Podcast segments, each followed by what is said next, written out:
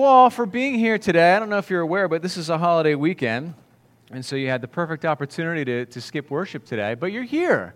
And I really do appreciate it. Thanks for making this a priority. Uh, thank you for being here on, on these holiday weekends. We do have a rule only attractive people are allowed to come in. And so thank you all for following that rule. A great looking group. Uh, but yes, thank you for being here. And to those of you listening to this podcast online who are not here in person, thank you for making that a priority. So we appreciate that. I know when you listen to the podcast, you miss like the good stuff, you miss the music, and you miss all that, but at least it's something. And so uh, that's why we have that available for our congregation. And so we are in, um, essentially, we're in part two of a sort of kind of four part series where we are talking about missions related stuff. This is part two of a four part series. Uh, last week, we sent off, off our Kenya team. We prayed over them. We talked a little bit about why they're doing what they're doing. And so, if you missed out on that message and you feel a little bit lost about what's going on in this church, um, you can catch up on that message online on our website, hopeccdelco.com or you can listen to the podcast there. But we sent our team off and we talked a little bit about why we were doing this, why we were sending a team to Kenya. Uh, this week, I'm going to give you a little bit, bit of an update about our Kenya team. Next Sunday, as I mentioned, we're looking forward to hearing from a missionary. We're going to have a little interview style thing. And then the following week, we're going to hear back from our Kenya team. And so we're dealing with mission stuff over these four weeks. Um, and it's been pretty exciting to see what our Kenya team has been up to recently. Uh, a few days ago, I did send out an email with a link to the blog that Pastor Sean is keeping updated. Anybody following along with that blog right there? Okay. Um, if you're not, and if you want that link, please just send an email to our address there, info at hopeccdelco.com, and we can send you that link. Or just check out our Facebook page. All the information is there. But it's been wonderful to see some pictures and learn about what our team is doing. Um, I've been like compulsively checking my phone. Are you guys doing that too? You know, yeah. Well, you are, sure. You got a loved one there, you've got a kid there, and all that. We're like, okay, what's going on? Where's the updates? What's happening? And so uh, they've been up to some really, really great stuff. This has been um, kind of new for me because um, I'm not there. this is the first time in our history that we've had a team go and I haven't gone with them. And so all the things that they're doing, I'm watching and I'm paying attention. I'm getting updates from Sean. And there are times when I'm feeling like, man, I wish I was there man, I wish I was there right now. But then there are other times when I think about the plane trip over, and basically it takes a day of travel, and then you hit the ground running, and all that stuff. And I'm like, you know what? I'm so thankful that Pastor Sean has led this team over there. So I'm very divided over the whole thing. On the one hand, I wish I was there, and I'm very grateful that we have leadership on the ground there making that happen. But they've been up to some great stuff over there. Um, their first day, they had some time to minister to really the, the poorest of the poor. They visited a slum, and um, that's the most extreme poverty that, that we've seen up close um, in person when we've done our trips to Kenya at the deep sea slum. And so, uh, this slum area, it's right within the city limits of Nairobi, and it's where the poorest of the poor live. Um, people ask the question well, how, how do people end up in this slum?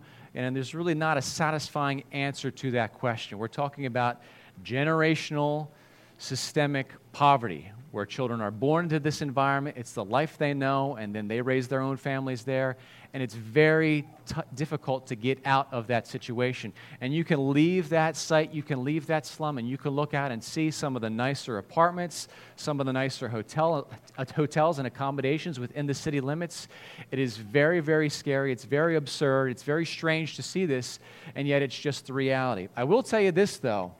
Uh, that slum, um, the first time I was there was, I guess, seven years ago. And just looking at the pictures, even that little church school site that they have on the premises has improved over the years, has been built up a little bit over the years. Got a new roof, new walls, still a dirt floor, but we are seeing signs of improvement. When I first went over seven years ago, I think it was seven years ago, whenever I first went over, um, they were trying to get this feeding program up and running. They weren't able to feed the kids every day, but now they are, and that is up and running. And so, those of you who uh, have contributed to our, our, our Kenya fundraiser, you helped feed those children while our team was there. And so that's a significant thing. It's just a simple meal of rice and beans, but for a lot of those kids, it's the only meal they'll have that day. And as sad as that is, at least there's these signs of improvement. Okay, used to be they could only feed them a couple times a week. Now they're feeding them every day. So we want to keep seeing progress there. And so it's so wonderful that our team was able to, to be a part of that ministry. to spend some time just playing with the kids, letting them be kids. And that's a big, that's a big deal over there because they don't get time to be kids, right? Uh, one of the things that's shocking over there in Kenya is you see that there's like one about this high, a little tiny kid carrying an even smaller kid. It's like, what's going on here? You've got like four year olds taking care of two year olds and carrying them on their back. And it's just like, wow, these kids need a chance to be a kid. And so they were, had a chance to color and play with bubbles and stuff like that. And then actually be fed was a wonderful thing. And so that's one of the things that happened. Um, our team traveled from Nairobi um, closer to Nakuru. And so they, that's where they'll be for the most of the time there. And they, um, they did some work at Gitawamba. Gitawamba is an IDP camp. An IDP camp is different from a slum. Slum was within the city limits, harsh environment. IDP camp is a lot more spacious. You're talking about an environment where we've got really they're farmers there. Um, the IDP camp, IDP stands for internally displaced people. And so, way back, I think it was 2007, um, there was a presidential election, and people were not happy with the results. And tribes, basically, there was an internal civil war type situation. And so, as a result of that war, a lot of people were displaced, and the government set up these IDP camps. And so, collected all these people up and said, okay, now you live here, and now you're farmers. Like, okay. And so, you got a group of people there who are making a life for themselves. And so, you got to really establish society from the ground up. They started with just tents. Those tents have been replaced by uh, mud homes with metal roofs. And so, we're trying to improve the conditions there. Um, now they have a school. Um, we have helped to build that school over the years. And so our team there on the ground, they have done some work at that school. They've been working on the library there, which is very important. As you know, I've heard good things about reading and books. You know what I mean? It's like education. And so they've been able to work on that, which is great. Um, and again, I don't want to give everything away because our Kenya team will share some of these details. And then last night, I heard from Pastor Sean that he was preaching this morning at a Kenyan church. And so I sent a, a, prayer request out to our prayer team. Now, they're five hours ahead of us, so it already happened. He's preached this morning at a Kenyan church. Um, over the years, we have developed a friendship and a relationship with a man named Pastor Joseph. He works within the IDP camp right in Gitawamba. In fact, we have, we have helped build him two different churches. and so we did that. And so Sean actually got a chance to preach at Pastor Joseph's church. You might remember, for those of you who were last Sunday, we had Brooke on the Kenya drum. Do you remember seeing her play the Kenya drum? Well, Pastor Joseph, that was a gift from him. He gave that drum to us, and now Pastor Sean was able to preach at his church. And I got word back from him. I don't know if you heard, but he did a great job. It feels like everything went really well. He did have somebody video it, so we'll try to get that up on our website as soon as we get access to that video. So, what a wonderful opportunity just to share the gospel. And so, that's so much of what we're about there. It's not just speaking the words, but also connecting it with actions. So, our team has been able to do both of those things, and they'll have more stories as the week goes on. And so that's what's happening in Kenya. And again, I, I do encourage you to stay tuned.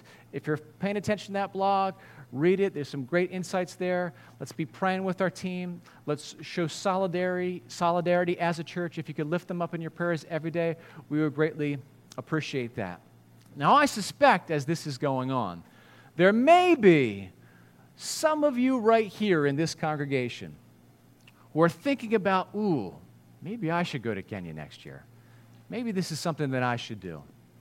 And so that's something that we've had over the course of these years is people start to get that sense of is this something I should be about? Is this something that God wants me to do? As followers of Jesus Christ, we believe that we have been enlisted to be a part of God's mission. In fact, for several weeks leading up to Easter, we went through this whole message series, Rediscovering Jesus. Does that ring any bells for anybody? I know it was like before Easter. But we spent so much time talking about the fact that Christ has given us, those of us who are Christians, has given us a mission. It is the mission of making disciples. And that disciple making mission is all inclusive. It means sharing the gospel, it means serving, it means helping, it means loving, it means sacrificing. That's the mission that we have been enlisted on. And so, all of us who are followers of Jesus Christ have been given an opportunity to connect with that mission in some way. But some of us have a unique call to take that mission overseas.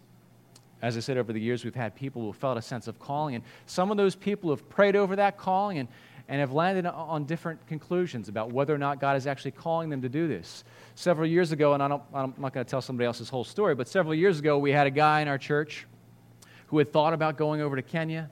And then when our team left, he was tracking them and he was watching, like, you know, you can track like online, watch the airplane fly over the place. So he was watching the planes flying over. He just was filled with a sense of, I should be on that plane.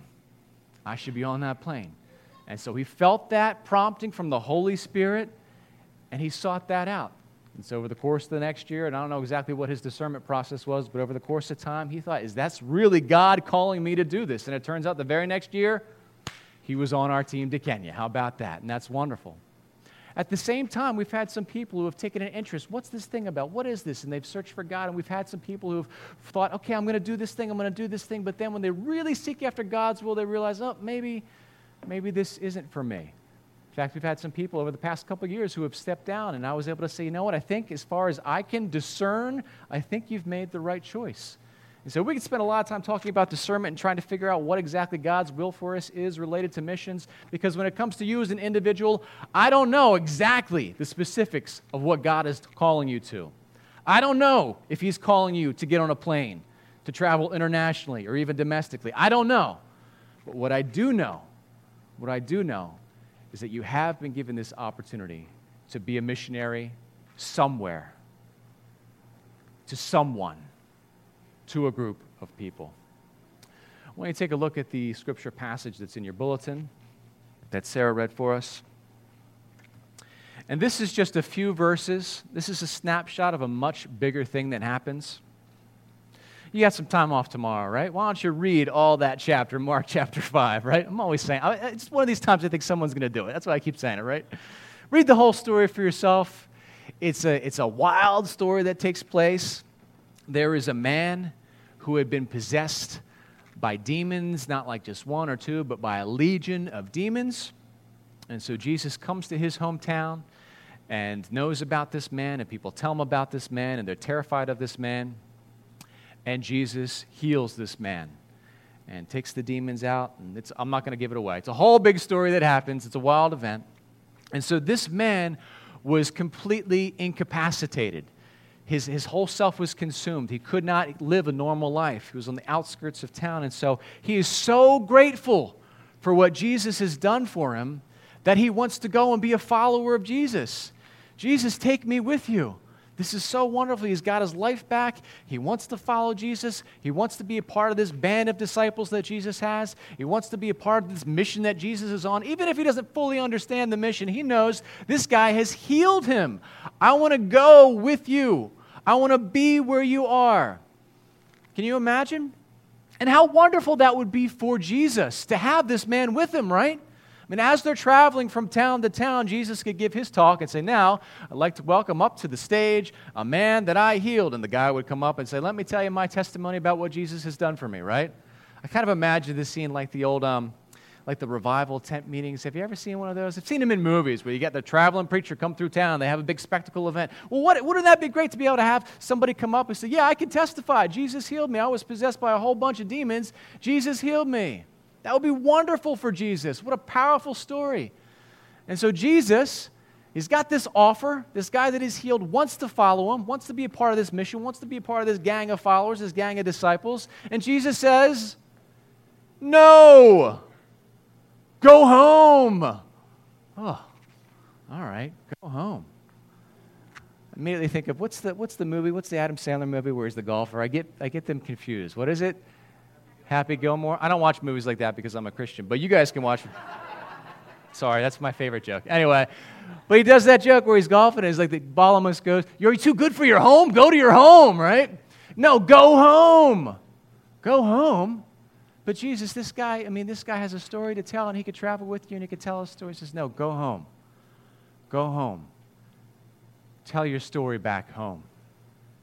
Tell your story back home. Listen, I think it would be very powerful if this man traveled along with Jesus and told his story to different that, that would be very powerful. But how much more powerful would it be for him to tell his story in his own hometown? People who knew him, people would walk up to him and say, Whoa, you're like dressed and clean and no longer demon possessed. What happened? And he would have a story to tell. The people who knew him when, the people who saw him out of his mind, to ask him that question what happened? And his answer would be, Jesus happened. Imagine that, the impact that he would have on his own home. There's a similar, well, I don't know how similar it is. There's another account that we read about in the Gospels. It's Jesus, and he speaks with this Samaritan woman, and that's another whole thing. It's another wild event that takes place. There's multiple layers to this story, and there's multiple layers to this conversation, but he speaks to this woman, and this woman comes to understand that this man really is the Messiah. And so, what does she do? She stays home. and she tells other people about Jesus. She doesn't travel with them, she stays home. And we're told that because of her testimony, many people believed. Yes, it's wonderful to get that call to travel overseas or to get that call to travel or be a part of the Samaritan's Purse trip or you know, flying down to Texas or North Carolina or Kenya or whatever you make. That's wonderful and important, and we need to be open to God telling us to do this. But at the same time, we need to realize that we have a wonderful opportunity just to be missionaries at home. Just go home. Go home and let, listen, here's where it gets vulnerable. Let other people see how Christ is changing you. I don't know your whole story. I don't know if anybody in this room was ever demon possessed like this guy. You probably weren't. We would have talked about that by now, right? But you have a story of transformation.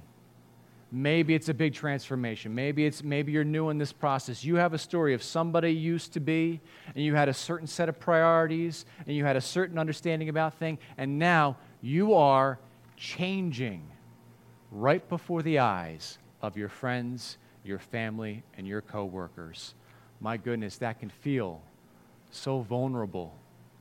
To have people come up and ask you, What are you doing with your life? Why are you transforming? Why are you thinking differently? Why are you spending money differently? Why aren't you coming out and partying with us like you used to? What is going what is your deal lately? And for you to be able to say, Jesus is my deal lately. Jesus is changing my life. I think it was after my second trip to Kenya, I came back home and I was talking with a, a, a, group of believers, a group of Christians, and we're talking about what this means to, to think missionally, wherever we are, whether we're at home with our family or we're in our own neighborhood or at work or you're just popping into Home Depot real quick, whatever you're doing, wherever you, to think missionally, to embrace this reality that as followers of Jesus Christ, we are on a mission wherever we go. And so I said, like I said, I was talking with a group of believers about this, and I just come back from Kenya. And we were kind of comparing and contrasting these experiences, and somebody in that small group said, You know what? It almost seems easier to go to Kenya and do it there. I had a very mixed internal response to that because I just got back from Kenya. And I tell you, it's not easy. it's not easy to go to Kenya. Are you kidding me? Goodness gracious. Before, before you get on the plane, before you get on the plane, you got to decide to do this, you make a commitment to do this, and then you start telling your family, your friends you're doing this, and they push back and say, What are you crazy? And so you got to deal with pushback, you got to deal with criticism, you got to deal with fundraising, you got to deal with getting vaccinations. Then you get on a plane, and then you got to deal with your team members. Goodness gracious, just want to yap, yap, yap, yap, yap, yap, yap. Can you leave me alone? I'm trying to sleep on the plane. And that's all before you get there. And then you get there and you hit the ground running and you're jet lag and people expect from you and you just pour yourself out and you pour yourself out and you pour yourself out. And it is not easy. But at the same time, I appreciate that statement. Maybe it is easier to do that than it is to be a missionary to your own people, to your own family, to your own coworkers. Listen, when you're over in Kenya, when you're mission trip, or you know, last year we sent a team to, to Texas to do some work there. When you're on a mission trip, you feel a little bit more comfortable taking some of these risks, right? You know what? I'm going to go ahead and ask if I can pray for this person. I'm a missionary. This is what I do, right? Let me do that. You know what? I'm going to share my story. I'm going to do this. I'm, you know, what's the worst that can happen? I'm on a plane in three days anyway, baby. I'm going to risk it, right? I'm going to risk. I'm going to share the gospel. That's what I'm, because I'm on a mission trip. I'm out of my environment. I'm totally tuned into the fact that I'm a missionary right now. Let's do the missional thing. It's different when you're home. Those risks are even riskier. What if I share my story and what if I'm rejected by this neighbor, this coworker, this family member? What if I start talking about how my priorities have shifted because I'm following Jesus now? What if I get dirty looks or what if I get opposition or what if I get people thinking I'm crazy or what if I just what if I am I going to risk severing the relationship? What then? So maybe maybe it is easier to get on a plane and travel somewhere else. But I tell you what, as a church, we're not concerned about which of these options is easier. We don't think like that. We do. We do what God calls us to do. It's as simple as that. We do what God calls us to do. And as I said, I don't know. I don't know your story. I don't know if God is calling you to get on a plane. But I do know that God has invited you to be a missionary wherever you are and whatever you do. It's kind of neat to have a, a, Sunday where it's a little bit smaller attendance. We've got a great crowd out here today, but it's, it's just a simple thing. And just to have Sean up playing and just the two of us up here. And it kind of reminds me of back in the old days. back in the old days when we first started this whole thing, I mean, I'd stand up and preach to like, you know, five people, and half of them I was related to. You know what I mean? but just to see how things have grown over time. And why is that? Why is that? It's because of you living into this missional call and sharing in simple ways with other people in your life. Here's what I'm experiencing. Here's what I'm experiencing with Jesus. Here's what I'm learning about Jesus. Now, listen, I want to I want to get a little bit specific here, and I might be taking some risks, but I know, I know that there are people in our congregation in this little church here who have walked away from something drastically different to be a part of this. And people are wondering, why, why aren't you with us anymore? Why don't you do that life? Why don't you live this life anymore? Just, just be willing. I know, it's, I know it feels so risky and vulnerable. Be willing to share with them why you have a different set of priorities now. That's where life change happens. That's where it happens. And the reason that we continue to see growth as a church is because of you sharing your stories and so, my word of encouragement to all of us today is I want you to do this. And, and really, I want you to keep open. Keep open to what God wants you to do. Listen for his voice. Listen to those promptings, those nudges in your spirit. And if you do feel like, man, I should be on that Kenya trip next year, see that through. Pray about it. Seek after that. And if you feel like, man, I really should be on a Samaritan's Purse domestic trip, I really should, if you feel that sense of prompting, follow through on that. But regardless of whether or not you're called to get on a plane, just remember to be a missionary wherever you are. Think missionally, live missionally. The only way that happens is with intentionality. You know how life is, you know what it's like to be an American. We're rushing from here to there. Get, we got our to do list. Get it done. Get it. What? Stop. Pause from the to do list and realize that wherever you go and whatever you do and whoever you're talking to, you are on God's mission. Let me pray for us. Father, we're so thankful for, for our Kenya team and we're thankful for our Samaritan's Purse team, and we're thankful for people who get on planes and travel distances to, to share your truth and to share the gospel and to, to provide support to people who are greatly in need. We thank you for that. Father God, at the same time, we understand, we acknowledge that you've called each one of us, everyone, every one of us, you've called us to be your missionaries right here at home. Father God, I pray that you would give us peace Give us courage. Give us the willingness to be vulnerable in front of other people. So much of what I've talked about this morning, God, it's so easy to say, but it's so complex to live out. Lord Jesus Christ, you promised us your Holy Spirit, and we believe that by the power of your Holy Spirit, we can do this very thing that you have called us to do. Lord Jesus Christ, I pray for each person here that you would keep our eyes and ears open to the ways that you are work in our life, that we would remain responsive to your promptings in our spirit, and that each one of us would live into your mission. We pray this all in Jesus' name. Amen.